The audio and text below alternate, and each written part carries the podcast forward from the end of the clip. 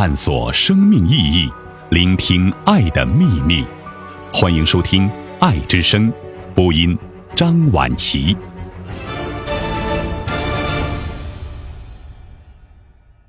认真凝视过死亡，才能明白生命的意义。蒋勋。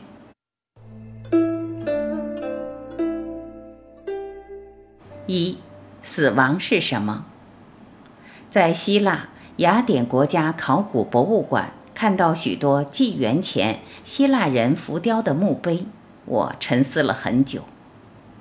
死亡是什么？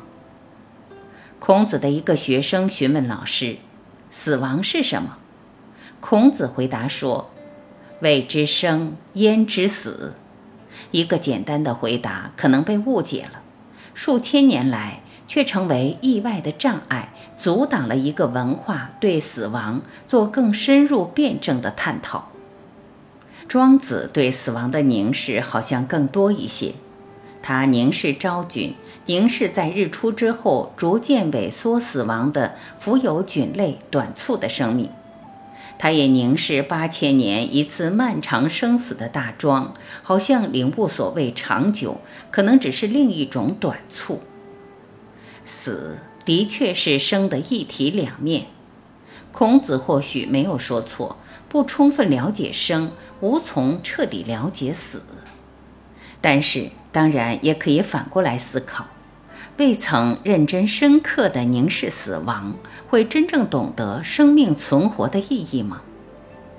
无论在希腊还是在中国，在印度，在埃及，所有古老的文明。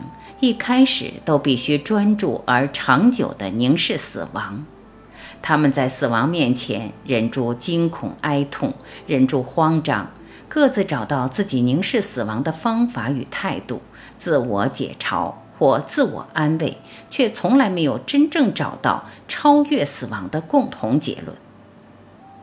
埃及与印度都是深思死亡的民族，埃及极度眷恋肉体。肉体干硬成木乃伊，还是坚持人的形状。埃及文明却在两千四百年前完全毁灭了。我们今天看到的古埃及，只是一具死去的尸体而已。以后，希腊、罗马统治埃及，之后伊斯兰帝国与欧洲殖民者统治埃及，埃及不再是古代的埃及。古埃及真正成为一具干硬、空洞、徒具形骸的木乃伊。印度或许是最能透彻肉体无常的民族，无常可能是色即是空。我总是在印度人眼瞳深处看到不可解的忧伤，但是无常同时也可以空即是色。在印度文化里，有着最绚丽炫耀的色彩。最欲情的丹腻，最令人迷幻陶醉的声音与气味，也有能妩媚悦乐、摇荡到极致的肉体，这些都是凝视死亡的不同结果吗？那么中国呢？希腊呢？他们以什么方式凝视死亡或逃避死亡？二，当我们凝视死亡。我在立于两千多年前的古代希腊人的墓碑间徘徊，墓碑通常一米到两米高，上面裁切成希腊建筑三角屋顶的形式，中间则是浮雕人像。许多人走到雅典国家考古博物馆置放墓碑的区域，看到一块一块雕刻的石碑，以为是古代艺术品，指指点点。评论人体的美丑、雕工技巧的好坏，却往往不知道这些石雕全部是出土的墓碑。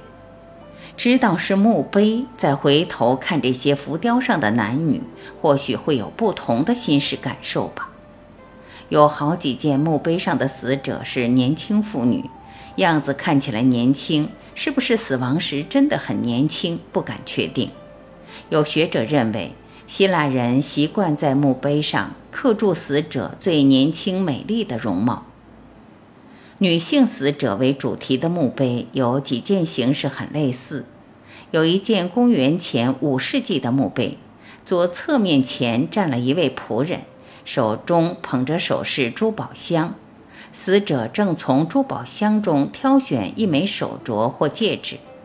我不禁思考，死者生前是不是极为恋慕珠宝首饰？另一件较小的墓碑，形式几乎完全一样。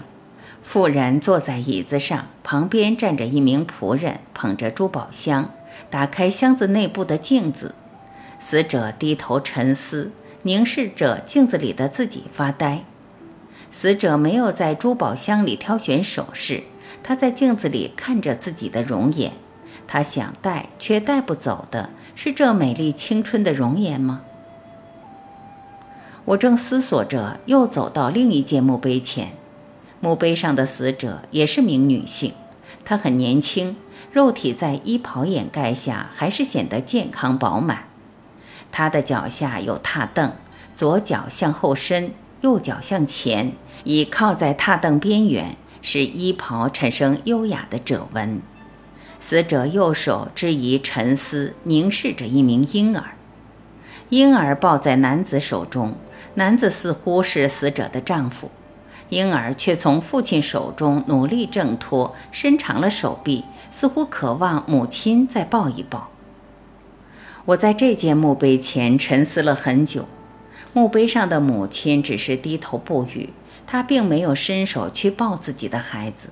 她会不会知道死亡的时刻来临，她已失去一切，包括再抱一抱孩子的权利与幸福？三名死者都是妇女，三件以妇女为主题的墓碑，雕刻墓碑的人却发展出三种不同的生命形式与内涵。珠宝、美貌、容颜，尚在襁褓中的孩子，有什么会是女性死亡时无法割舍的？三、死亡美学。死亡的时刻能够带走什么？死亡的时刻最想带走什么？死亡时刻明知道带不走，却眷恋不舍的会是什么？雅典国家考古博物馆收藏的古代墓碑很多，各式各样。和古代埃及人不同，希腊的死亡美学不把死者制作成干硬僵化的木乃伊，他们在墓地碑石上留着他们或他们生活时的种种渴望。他们渴望恋慕过贵重的珠宝，他们渴望恋慕过自己青春美丽的容颜。他们初为人母，曾经把婴儿放在胸前，曾经满足地感觉婴儿所乳吸吮的口唇，曾经如此拥抱着孩子，感觉着孩子靠近时的体温和气息。死亡时还有机会再回忆一次这些渴望吗？古希腊的墓碑上看不到死亡的阴沉恐怖，充满洋溢着生活的喜悦幸福。这样的墓地碑石似乎使人对死亡少了很多恐惧，却把死亡的命题回转过来，询问生活的意义。的确，死亡只是生活的一体两面。存在主义哲学家沙特关切生，也关切死。他说。人从出生开始，便一分一秒在靠近死亡。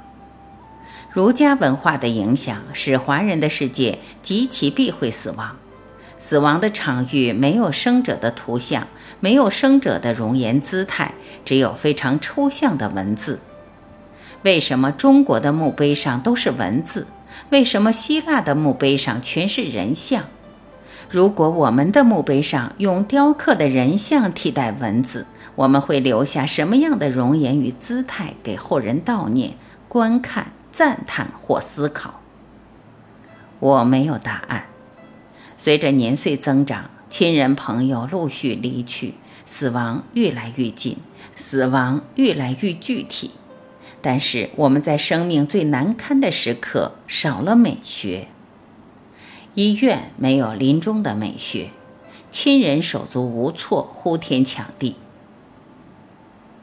葬仪社叼着烟，漫天喊价，仿佛地摊。我们的墓葬没有美学，我们的死亡没有美学，生者只是惊恐慌张。死亡如此草率、随便、轻贱，死者何以安心？生者何以安心？没有死亡美学，生命只是随便活着，随便死去。我沉思在古希腊的墓碑前，思维死亡种种。